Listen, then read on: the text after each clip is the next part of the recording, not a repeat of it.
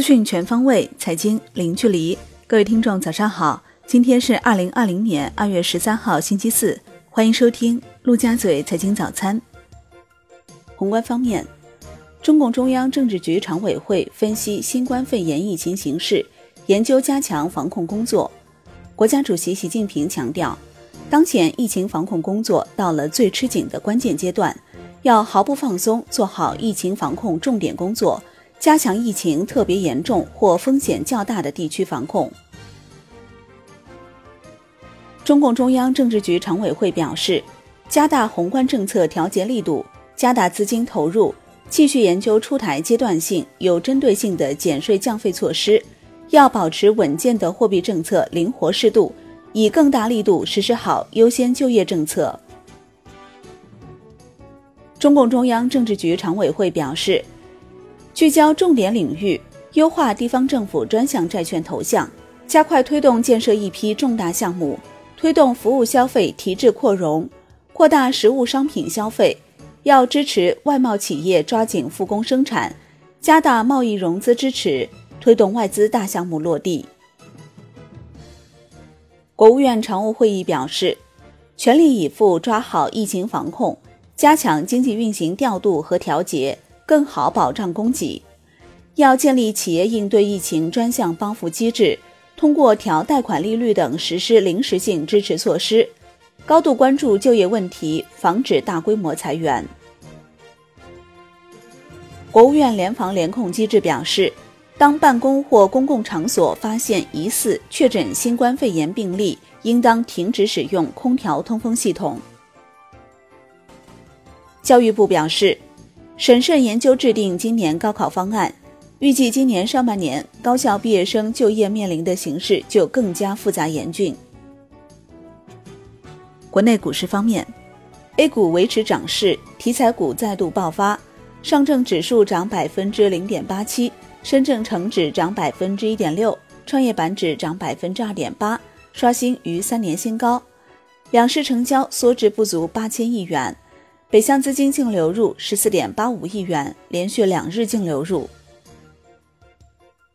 香港恒生指数收涨百分之零点八七，恒生国际指数涨百分之零点七。博彩、汽车、餐饮消费整体涨幅居前，全日大市成交一千一百二十二点三亿港元。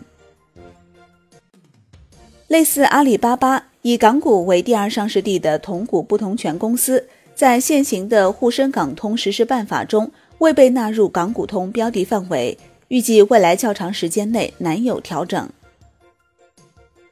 金融方面，二零二零年首批科创主题基金拿到准生证，建信、国联安、国寿安保、普银安盛基金旗下各有一支三年封闭运作的科创主题基金正式获批。招商基金上报一支招商中债。湖北省地方政府债 ETF，该基金也是行业目前首支定向支援湖北的抗疫基金。楼市方面，西安市资源规划局表示，疫情防控期间，新出让土地可按起始价百分之二十确定竞买保证金，出让合同签订后一个月内缴款百分之五十，余款可分期缴纳，期限最长不超过一年。产业方面，农业农村部表示，将加大对生猪生产龙头企业和扩大产能建设项目的资金补助、贷款贴息支持力度，引导龙头企业帮带中小养殖户恢复生产。将对湖北规模蔬菜生产主体给予一次性补助。中央储备冻猪肉二月十四号将竞价交易投放两万吨。海外方面。美联储主席鲍威尔在美国国会参议院银行委员会发表证词。鲍威尔重申他对美国经济扩张可持续性的信心。他表示，没有低失业率、薪资增长、就业机会不能持续的理由。当前的美国经济没有任何失衡的地方，劳动力市场保持强劲，通胀将会回到美联储设定的百分之二目标水平。国际股市方面。美国三大股指齐创历史新高。美联储主席鲍威尔重申经济扩张信心，提振了风险偏好。截至收盘，道指涨百分之零点九四，标普五百涨百分之零点六五，纳指涨百分之零点九。欧股集体上涨，德国 D X 指数涨百分之零点八九，法国 C C 四零指数涨百分之零点八三，英国富时一百指数涨百分之零点四七。阿里巴巴收涨近百分之四，市值突破六千亿美元，超越 Facebook 成美股市值第五高公司，仅次于苹果、微软、亚马逊和谷歌。商品方面。伦敦基本金属多数上涨，其中 LME 七铝收跌。国内期市收盘涨跌参半，黑色系领涨，铁矿石涨超百分之三，焦炭、焦煤涨超百分之二，能源类强势，燃油涨超百分之二，原油涨超百分之一，农产品多数下跌，棕榈油跌近百分之三。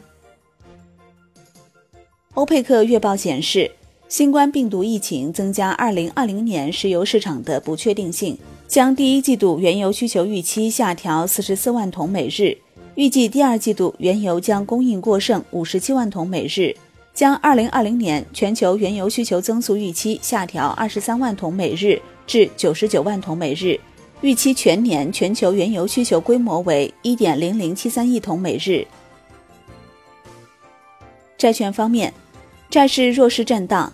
国债期货收盘涨跌不一，银行间主要利率债收益率上行不足一个基点，信用债买盘依然很强，资金依旧维持宽松格局，隔夜加权利率仍在百分之一点五关口附近。外汇方面，在岸人民币兑美元十六点三十分收盘报六点九七三零，较上一交易日涨四十五个基点，人民币兑美元中间价调升一百七十九个基点。报六点九七一八。好的，以上就是今天陆家嘴财经早餐的精华内容，感谢您的收听，我是林欢，我们下期再见喽。